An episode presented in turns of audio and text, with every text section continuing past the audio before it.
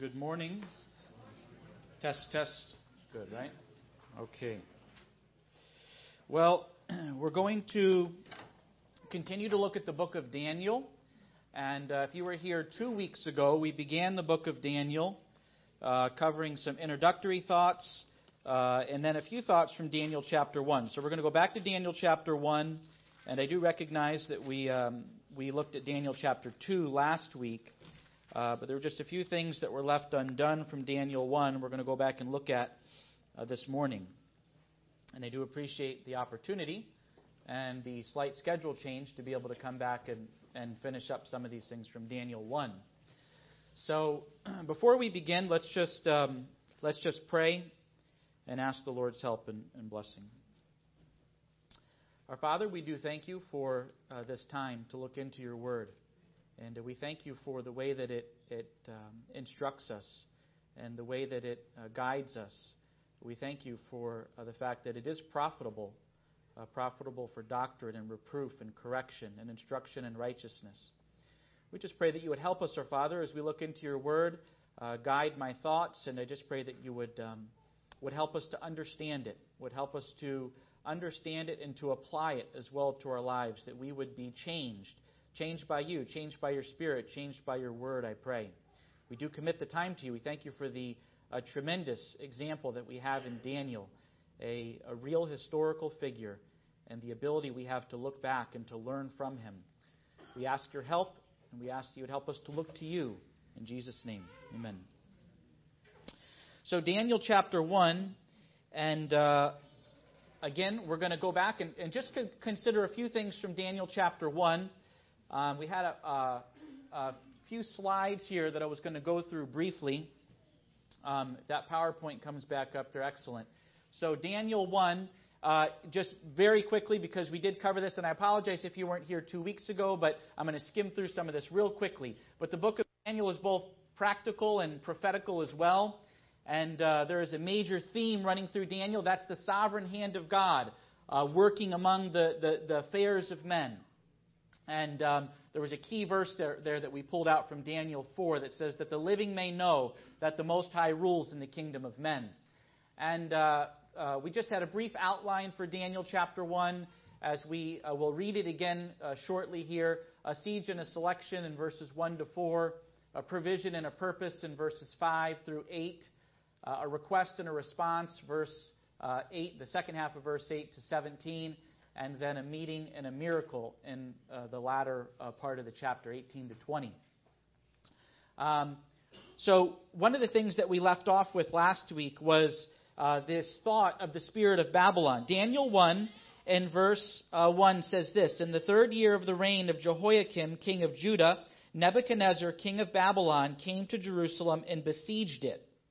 So we have a, a pagan king coming to Jerusalem where the remaining uh, Israelites were and besieging it, encircling it, and basically uh, uh, making war with the people there. It says, The Lord gave Jehoiakim, king of Judah, into his hand with some of the articles of the house of God, which he carried into the land of Shinar, to the house of his God. And he brought the articles into the treasure house of his God. Then it says this Then the king instructed Ashpenaz, the master of his eunuchs, to bring some of the children of Israel and some of the king's descendants some of the nobles. So I'm going to stop there just for a moment. So uh, Nebuchadnezzar besieges the city of Jerusalem. The children of Israel had been living in a backslidden state, an idolatrous state. They uh, certainly were not uh, uh fulfilling what God had called them to do, what God had called them to be. And so God is going to allow, and we see here that Daniel recognizes that this just wasn't happenstance, this just wasn't an act of war, so to speak. It was an act of war, but it was bigger than that. It was that God, that, that he says, the Lord gave Jehoiakim, uh, uh, king of Judah, into the hand of Nebuchadnezzar. So God is working here among the children of Israel. Now, Nebuchadnezzar is going to go and he's going to take some uh, of the, uh, it's, well, it listed out there, but some of the children of Israel themselves, the, the cream of the crop. We, we read that last week, right? He's going to take some of the best of the best. He wants to take young men and bring them into his kingdom and he's going to he's going to train them and he's going to feed them and he's going to he's going to educate them and uh, eventually because he wants them to serve in his palace So, hey, that's a pretty good strategy, right? If you're going to go and you're going to, uh, you overtake another country or another city, to take the best of the best there, the best young people. It says young people that are quick to understand. They also were good looking and gifted and so forth, knowledgeable. These were smart, educated young people.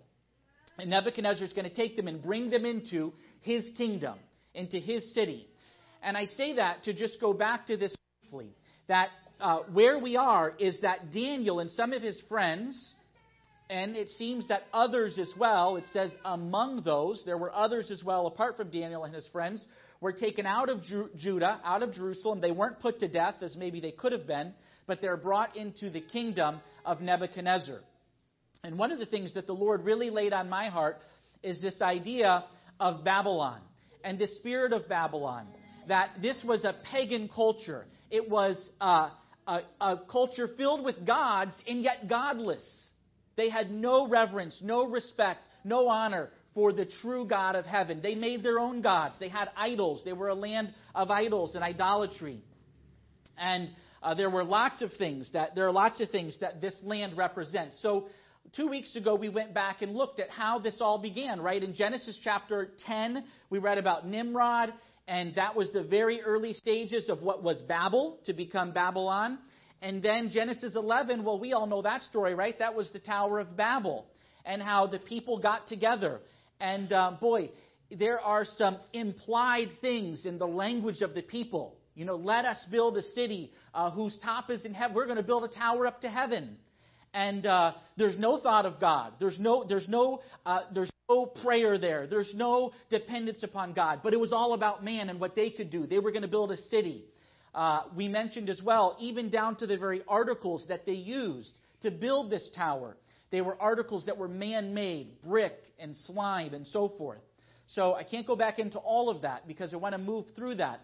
But the bottom line is that there's a, uh, throughout the Bible, as we look from Genesis Daniel and we read about Nebuchadnezzar's mindset. Remember in Daniel 4, we read a few weeks ago how Nebuchadnezzar would come out and he would look upon his, his, uh, his city, upon this tremendous, from what historians say, it was a magnificent city, a walled city, a protected city, a wealthy city. And he would look out upon it and say, Is built for my glory and so forth. And he was just totally consumed with what he had done, having no thought for the God of heaven. And so this is the spirit of Babylon. And the book of Revelation will pick it up in Revelation 17 and 18. And again, I mentioned before, I don't pretend to understand every part of it. But there is no doubt that there's a connection there because there's a, a, a future city, so to speak. Uh, it's called Babylon the Great. And there's a connection there to these people who are, they're godless. And they're, well, a few of the things we notated, and we're just going to take uh, just a look back briefly at these. It's a religious city and yet a godless city. It's a, a city filled with materialism. Materialism, a, a city, a people that, that just love their possessions. They love their things. They love their things, but they do not love God. They want the provisions of God, but they don't want God Himself. And this is, this is the spirit of Babylon. So it's a city of religionism, materialism, hedonism. Hedonism is just the pursuit of pleasure. It's, a, it's an excessive, unbridled pursuit of pleasure, to fill the flesh, to fill the flesh with, with anything and everything, to seek satisfaction that way. And this is uh, Babylon. And ultimately, at the center of it all, of course, is humanism. Humanism. Humanism is basically, well, let me, let me show you two things that, and I think uh, I might have showed these a couple of years ago, but boy, these were, uh, the first one is just kind of, just kind of funny, I think. But let me go back to that. So this was Time magazine, and humanism is all about me, right? It's all about me. Time magazine says this is the me, me, me generation, and here's a young lady snapping a photo of herself. You know, I think a few weeks ago, when Nate Bramson was here, he gave us a little of his thoughts about selfie pictures, you know, and uh, not to, to, to, to, to mean such a thing, but but maybe there's something in the spirit of it that that that this is a generation who thinks that the world revolves around them. They think that they are the center of it all. And, and, and so, well, it's illustrated there, and take no offense to it, but I've got to think too in my mind, about selfie pictures. You know, this, this mindset that, that well, we'll, we'll, we'll just put ourselves out there and we'll do it even hour by hour or whatever it is. But anyway, so uh, that's Time Magazine. So this is what I, I wanted to get to, though. So this is American Humanist Association. So you say, what is humanism? Well, this is from the American Humanist Association. This is alive and well today. This is a real organization. And this is the crux of it. If you want to say, what is humanism? What is the spirit of Babylon? It's that we can have good without a God. We can be good. We can accomplish good. We can do good. We are good apart from God. But we know from the scripture there is none good but God. None good but God. And all good things. We just heard from James chapter 1 today. Uh, uh, the Father of lights. All, every, every good gift and every perfect gift is from above, from the Father of lights. So this is humanism, that we can be good. We, we, we are good. We can accomplish good without a God. And this is alive and well today. And I might say as well, and this is just maybe observation, but I think there are probably many, many, many out there who you may never hear say, I am a humanist, but they've adopted the spirit of humanism. Many in government that think that, well, we can pull the greatest minds together. I mean, when's the last time you've heard any major leaders say, we need to get on our knees and we need to pray? We need to call out to God for help. But no, there's always this mindset that, well, if we get the best minds together and we can all get on the same team, we can pull ourselves out of this and we can do good. We can, we can make good of all of this mess. And indeed, there is a lot of mess around us. So, what is humanism? Well, there it is defined good without a God. And uh, that's from the American Humanist Association. So, just briefly, I just want to read this because this was so uh, uh, telling to me. And it's so interesting how the spirit of Babylon, if you look back from Genesis 11 to Daniel 4 and into Revelation, it is, as we mentioned before, of man, through man, and unto man. That is to say, that man is the source, man is the means, and man is the end, or so he thinks. He thinks it's that in and of himself, he is the source of it all. When they came to Babel, they said, We will do it. We will do it by our, by our means. By, we will be the means by which it will happen. We will make it happen. And ultimately, it's for us. It's for our glory. We are the end of it all. And this is from the American Humanist Association, and this is their closing statement. And it says, So stand the thesis of religious humanism. Though we consider the religious forms and ideas of our fathers no longer adequate, the quest for the good life is still the central task for mankind. So, what is the end of everything, according to the Humanist Association? The good life. That's the, that's the end result. But we know that's not from God, that's not from the Scriptures. Man is put here, and, and God would desire a relationship with Him. That we could walk with Him, that we could talk with Him, that we could know Him. The good life is not the central task for all of mankind, is it? Sometimes people may say that about America. Well, I, actually, a lot of people say it to me. I'm living the dream. I'm living the American dream. Well, God has more than the American dream, than just to be able to live and, and pay the bills and then retire on a, on a hearty income or whatever it is. There's more to it than that. But they say, so I added that, the end, because they're saying the central task, man is the end, the good life. Man is at last becoming aware that he alone is responsible for the realization of the world of his dreams. That is to say, man is the means, and that he has within himself the power for its achievement. Man is the source. And I tell you, if you compare these words to what's written in Genesis 11, they're, they're almost a mirror. Almost a mirror. And I'm going to read those just so I, I don't misquote it again. It says in Genesis 11:4, they said, "Come, let us build ourselves a city and a tower whose top is in the heavens.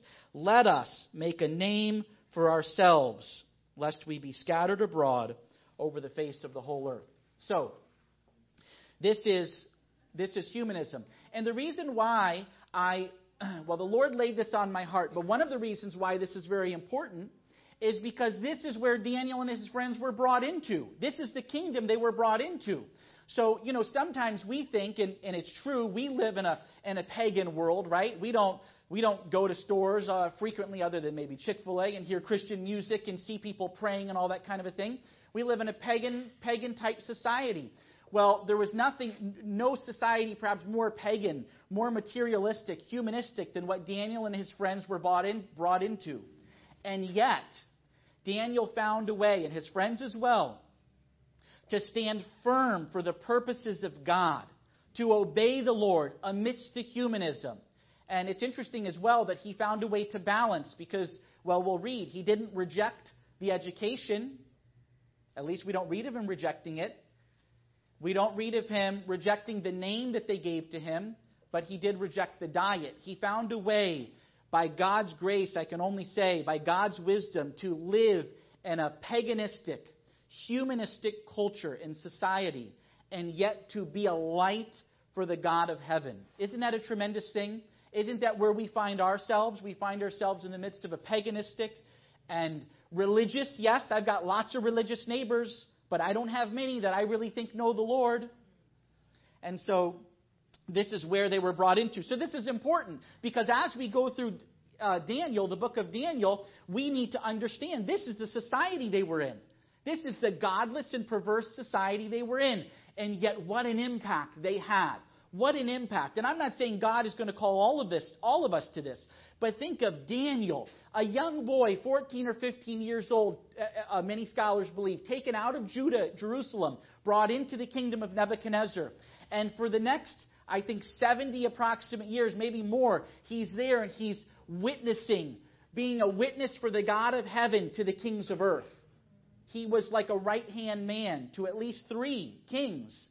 And so he's given an, an, an incredible incredible place. Of course, we see, and Daniel knows, that this was God sovereignly working. But what a testimony for someone who would stand firm. Uh, I don't know that I would be able to be such a witness in a paganistic culture. Here, the king has brought him in, and he was treated well. Hey, again, he could have been killed. But, but Nebuchadnezzar brings him in and rears him up. And he's going to educate him, and he's going to feed him, and he's going to be part of the king's palace. That's a pretty good deal. There's a whole lot of temptation there. But Daniel stood firm, and his friends as well, for the Lord. And so uh, this is where uh, this is where we find them. Now, one of the things I wanted to touch on just briefly from last week that we didn't get to is, or from two weeks ago, is well, what does the Lord have to say about? We know, I know that you know that these things, religionism and and so forth, are hedonism, are not of God. I know you know that. But listen to some of the words. Think of just religion for a moment, okay? Matthew 23.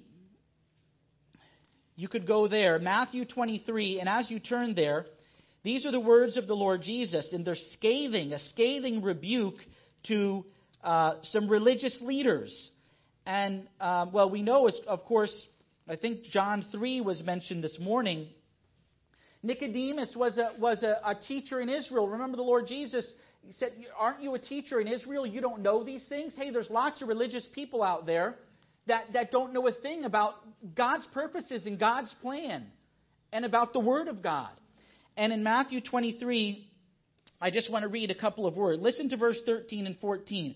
Woe to you, scribes and Pharisees! These are religious leaders, hypocrites, for you shut up the kingdom of heaven against men. For you neither go in yourselves, nor do you allow those who are entering to go in. Woe to you, scribes and Pharisees, hypocrites, for you devour widows' houses, and for a pretense make long prayers. Therefore you will receive greater condemnation.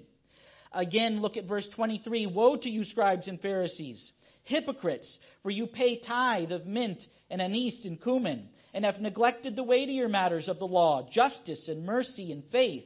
These you ought to have done without leaving the others undone. Blind guides who strain out a gnat and swallow a camel. Wow, what a statement.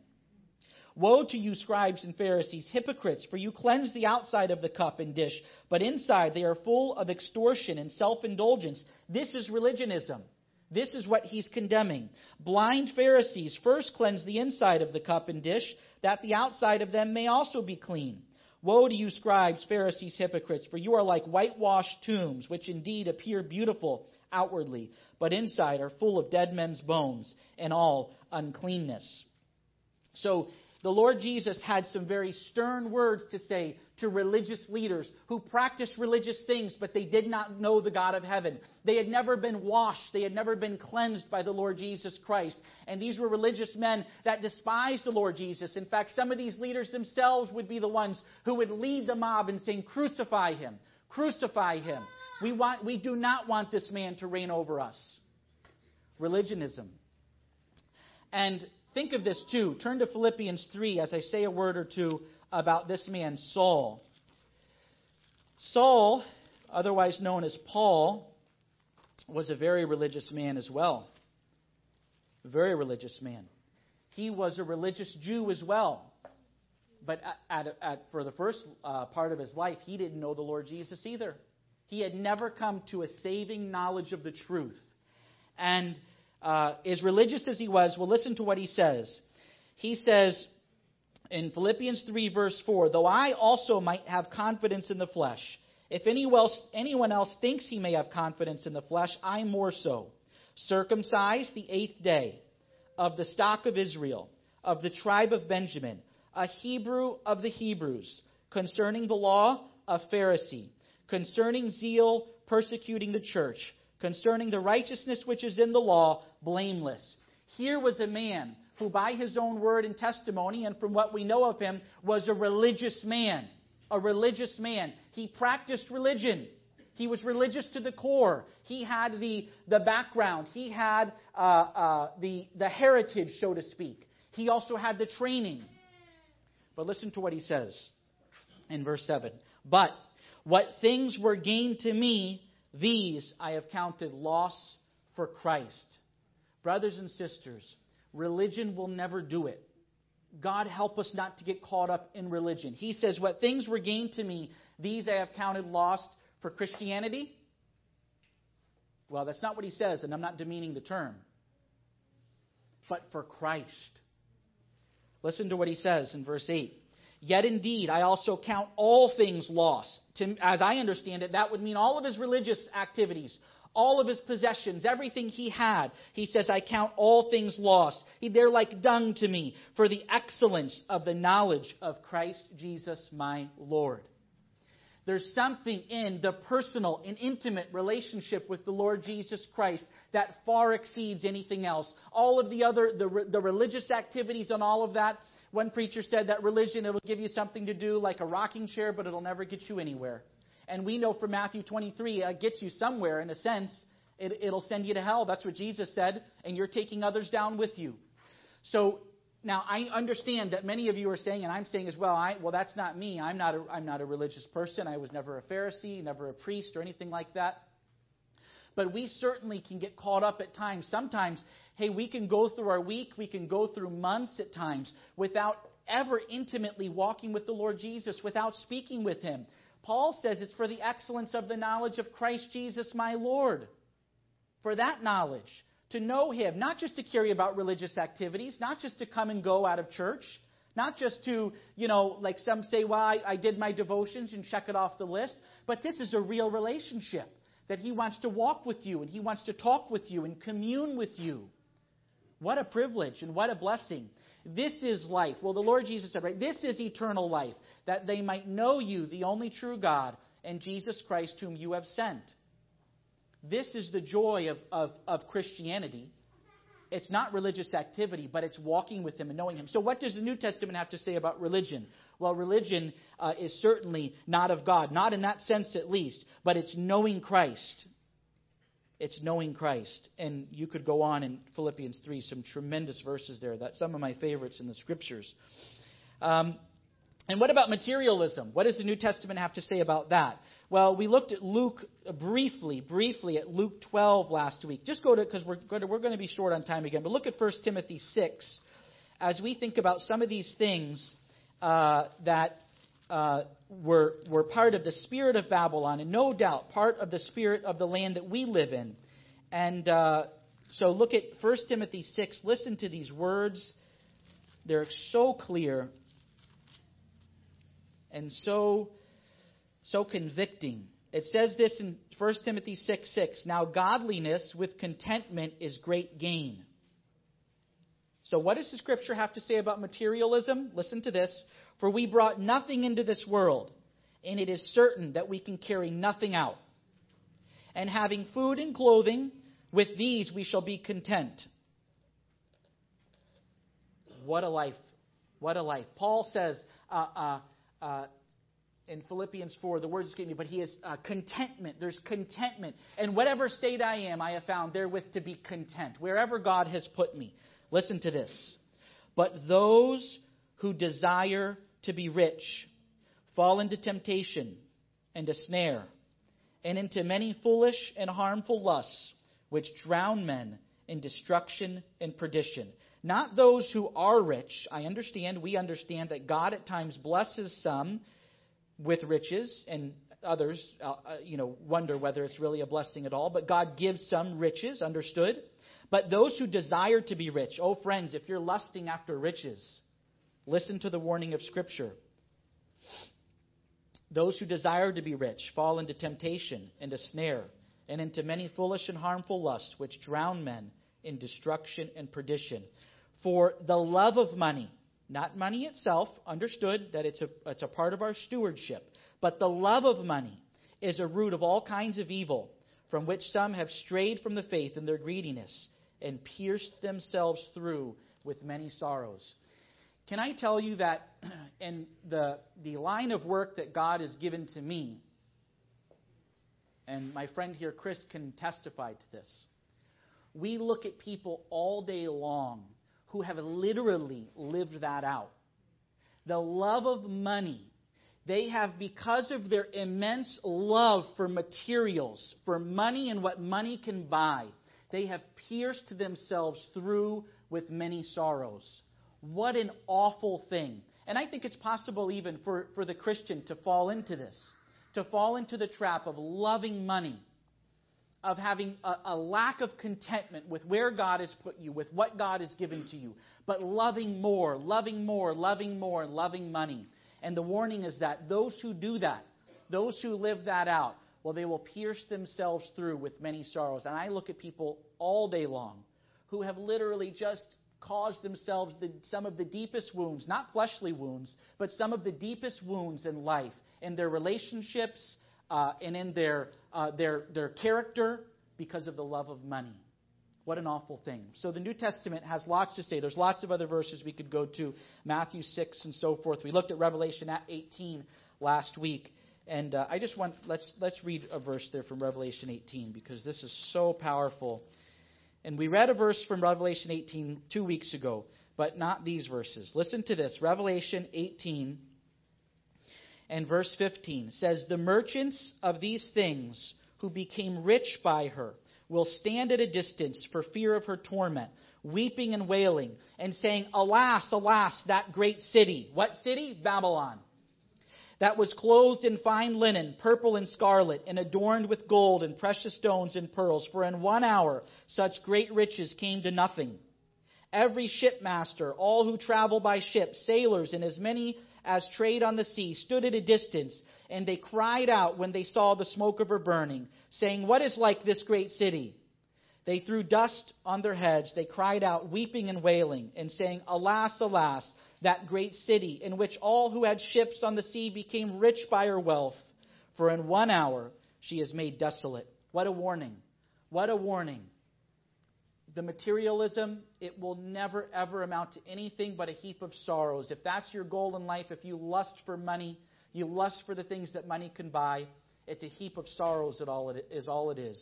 And so many times we can see in life those who they think they've acquired it and it all comes crashing down. And what a misery it is. What a misery it is to get to that place anyway, even if you do hold the riches, a miserable place. So, the New Testament has much to say about this. Um, hedonism, I would go into that, but I'm going to go back to, to Daniel 1. There's lots to say. The, at the end of Philippians 3 speaks of those whose God is their belly, they're enemies of the cross. And uh, Romans 13 says to make no provision for the flesh and so forth. Of course, we know that that, uh, that uh, the, the lust for pleasures is not going to satisfy. I think of that hymn that we sing sometimes. Uh, None but Christ can satisfy. It says, I tried the broken cisterns, Lord, but ah, the waters failed. Even as I stooped to drink, they fled and mocked me as I wailed. That's what the Word of God has to say about materialism and hedonism.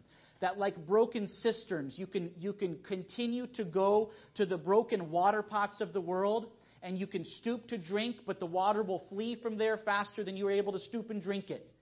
And the hymn writer says, They mock me as I wail, even as they fled.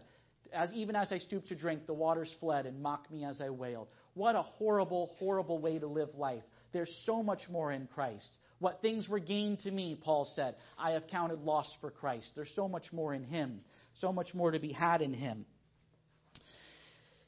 Um, so uh, we're going to go back to Daniel 1 uh, just for a couple of minutes. And one thing that, if you have any desire to read it as you think of thoughts concerning this triangle, so to speak, and this humanism, read Ecclesiastes chapter 2 if there's one chapter in the Bible that's the I chapter, it's Ecclesiastes chapter 2. He says, I, I, I, I, I. I did this, I did this, I built wells, I had servants, I accumulated wealth, I had wives, I did, I did, I did, just like this. It was all about me. I did everything I could. And at the end of it all, this man, Solomon, would say, Vanity of vanities, all is vanity. There was nothing to hold on to there. Um, I would love to read it with you. But we're going to go back to Daniel 1 because I want to just consider a thought or two as we close uh, Daniel chapter 1, and then we'll proceed, Lord willing, I think, uh, going into Daniel 3 as we considered Daniel 2 last week. Imagine this now, right? Here are four young men. It says that they were among others. There were probably others from Judah that were brought, but these four young men are highlighted. I don't know whether the others that were there uh, did not stand with Daniel, and that's why they weren't mentioned. I don't know, and that would be a sad story, right? If there were others that came from Judah that knew the true and living God, but they didn't stand with Daniel, and maybe they just succumbed to, to Babylon. But think about this for a minute. Here were four young men being led into Babylon, captives by the world standards, but free by God's standards free by the word of God. The freedom they had was a freedom that their captors could never imagine, a freedom that not even Nebuchadnezzar himself had. In fact, Nebuchadnezzar would learn of the God of heaven in, in chapter 4. Here were men who, by the world standards, were captives, but by God's standards, they were free. One thing that um, I heard that was so encouraging to me, and I know that today is um, Father's Day, but this was the thought. And um, I don't think there's really necessarily scripture that would explicitly say this, but I think it's a legitimate thought nonetheless. Israel, Judah, was backslidden when this was happening, when Nebuchadnezzar was besieging the city and pulling out captives and so forth. It was an idolatrous nation. They had left what God had called them to. But this was the thought that somewhere, somewhere in backslidden Israel, there probably were some, some moms and dads, some mothers and fathers who loved the Lord and were faithful to Him and were training these young men who were instilling into them God fearing character, uh, uh, instilling into them the Word of God and a knowledge of God. We don't read that I know of anything of Daniel's parents, but just to imagine a young 14 year old man, he could have, apart from godly parents, maybe been a, a man that stood firm for God. But but by and large, when you find a young person, young teenager like that, that, that is, that is uh, sold out to the Lord and willing to take a stand for the Lord, it's because there's some godly parents, a mom or a dad or both, maybe grandparents behind, that, that were training them and instilling into them the fear of the Lord. So, Daniel 1, here they come, and they enter into this city, and uh, they are captives indeed by, by the world standards, but free. One uh, well known preacher spoke of a, a, time that he had an opportunity to visit Angola prison. And I mentioned this before because it's so encouraging to me. But this uh, preacher was given the opportunity to come and visit. Angola prison is Louisiana State Penitentiary. It's the largest maximum security penitentiary um, in the United States. And I think 70% of the people there are lifers. They're there for life. And uh, a, a, fairly large number of men on death row, as Louisiana has a, a, a state uh, death penalty. But one of the things he said was that there's been a tremendous transformation there by, uh, by the gospel because a warden was put in there when apparently they had no, nowhere else to go. And he said, I'll do it if you allow me to do it my way. And uh, there are now uh, churches there, and he pipes in Christian music and has Bible studies and so forth. But the point is this this famous preacher said he was there and he was talking to one prisoner, and he said something to him to this effect. He said, Tell me, what is it like to know that you'll never get out of here?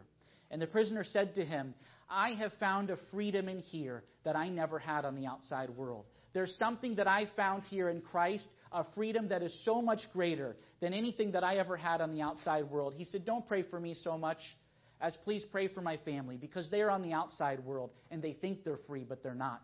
They're slaves, slaves of sin. And uh, what a powerful, powerful testimony. So, uh, the young men are brought in, and it says in verse 5 the king appointed for them a daily provision of the king's delicacies and of the wine which he drank, and three years of training for them, so that at the end of that time they might serve before the king. It says, From among those, the sons of Judah were Daniel, Hananiah, Mishael, and Azariah. To them, the chief of the eunuchs gave names. He gave Daniel the name Belteshazzar, to Hananiah, Shadrach, to Mishael, Meshach, and to Azariah, Abednego. So they're brought in, and it seems that Nebuchadnezzar and his servants are going to do whatever they can to, to press upon them, to conform them to the ways of Babylon. They're going to give them a new education, they're going to give them training, they're going to give them a new diet, they're going to give them a new name.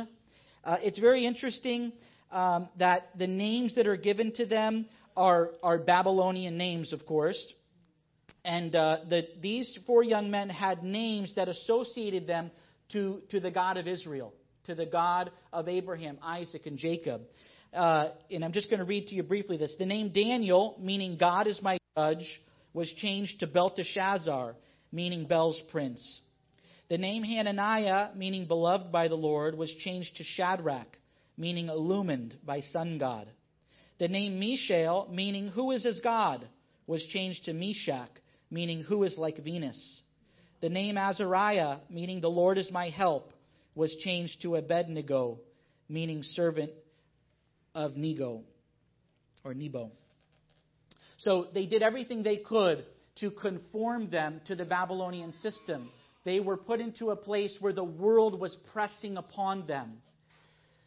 We indeed are in a place like that ourselves, aren't we? Romans 12:2 says, "And do not be conformed to this world, but be transformed by the renewing of your mind. We're in a place where the world would do everything they could, sometimes unknowingly, right? I mean, the world, in a sense, there's a blindness there.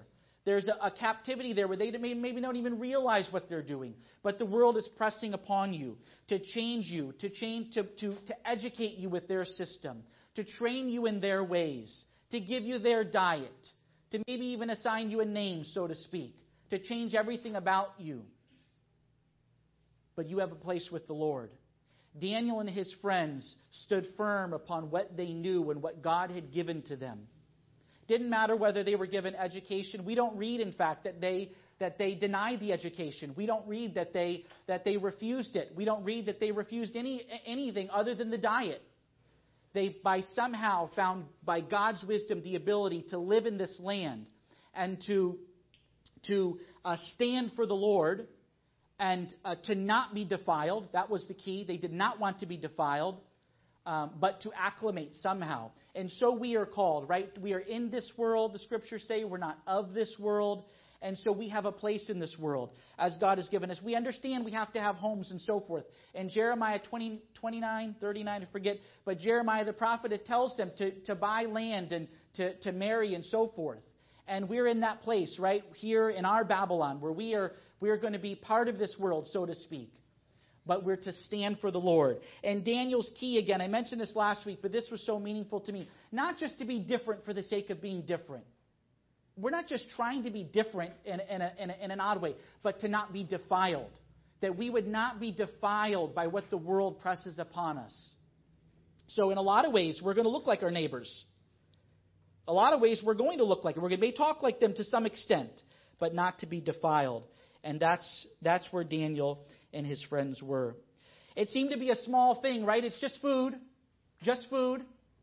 Just a little bit of diet that the king put before them, the daily provision, seemed to be a small thing. But Daniel purposed in his heart that he would not defile himself.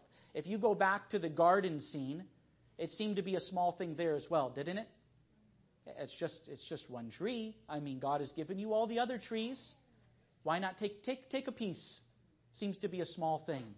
But where Daniel knew that God had commanded, Daniel knew and believed firmly that God's ways were better than man's ways, that what God had prescribed was better than the provision of Nebuchadnezzar. And to such an extent that he would even call to, upon uh, them to examine him. There was a tremendous boldness. Daniel purposed in his heart, verse 8, that he would not defile himself with the portion of the king's delicacies, nor with the wine which he drank. Therefore, he requested of the chief of the eunuchs that he might not defile himself. Verse 10 The chief of the eunuchs said to Daniel, I fear my lord the king, who has appointed your food and drink. Why should he see your faces looking worse than the young men who are your age? Then you would endanger my head before the king. But Daniel said to the stewards, whom the chief of eunuchs had set over Daniel, Hananiah, Mishael, and Azariah, Please test your servants. Test us for ten days. Let them give us vegetables to eat and water to drink. There was such a boldness in Daniel because he believed the Word of God. And my question to you this morning, one of them from this text, do you believe the Word of God like Daniel did? To such an extent that you would put yourself out there and say, well, whatever the case is, I, I, in, in, in a humble way, it seems like Daniel said, I don't want to be part of that. To such an extent, his boldness would say, Well, test us. Let's do it and test it for. I believe the word of God. I believe that what God has prescribed is better than the provisions of the king. And that's what Daniel and his friends did. And of course, many of you know the story. Things turn out well for them. And I have to conclude this, but they turn out well. Uh, it, the, the, the, they're examined and they find that they're better in appearance, they're fatter, uh, we don't often call each other fat in a good way, but in this sense it was good. They were fuller than the other young men, and things turned out well for them. God was sovereignly working.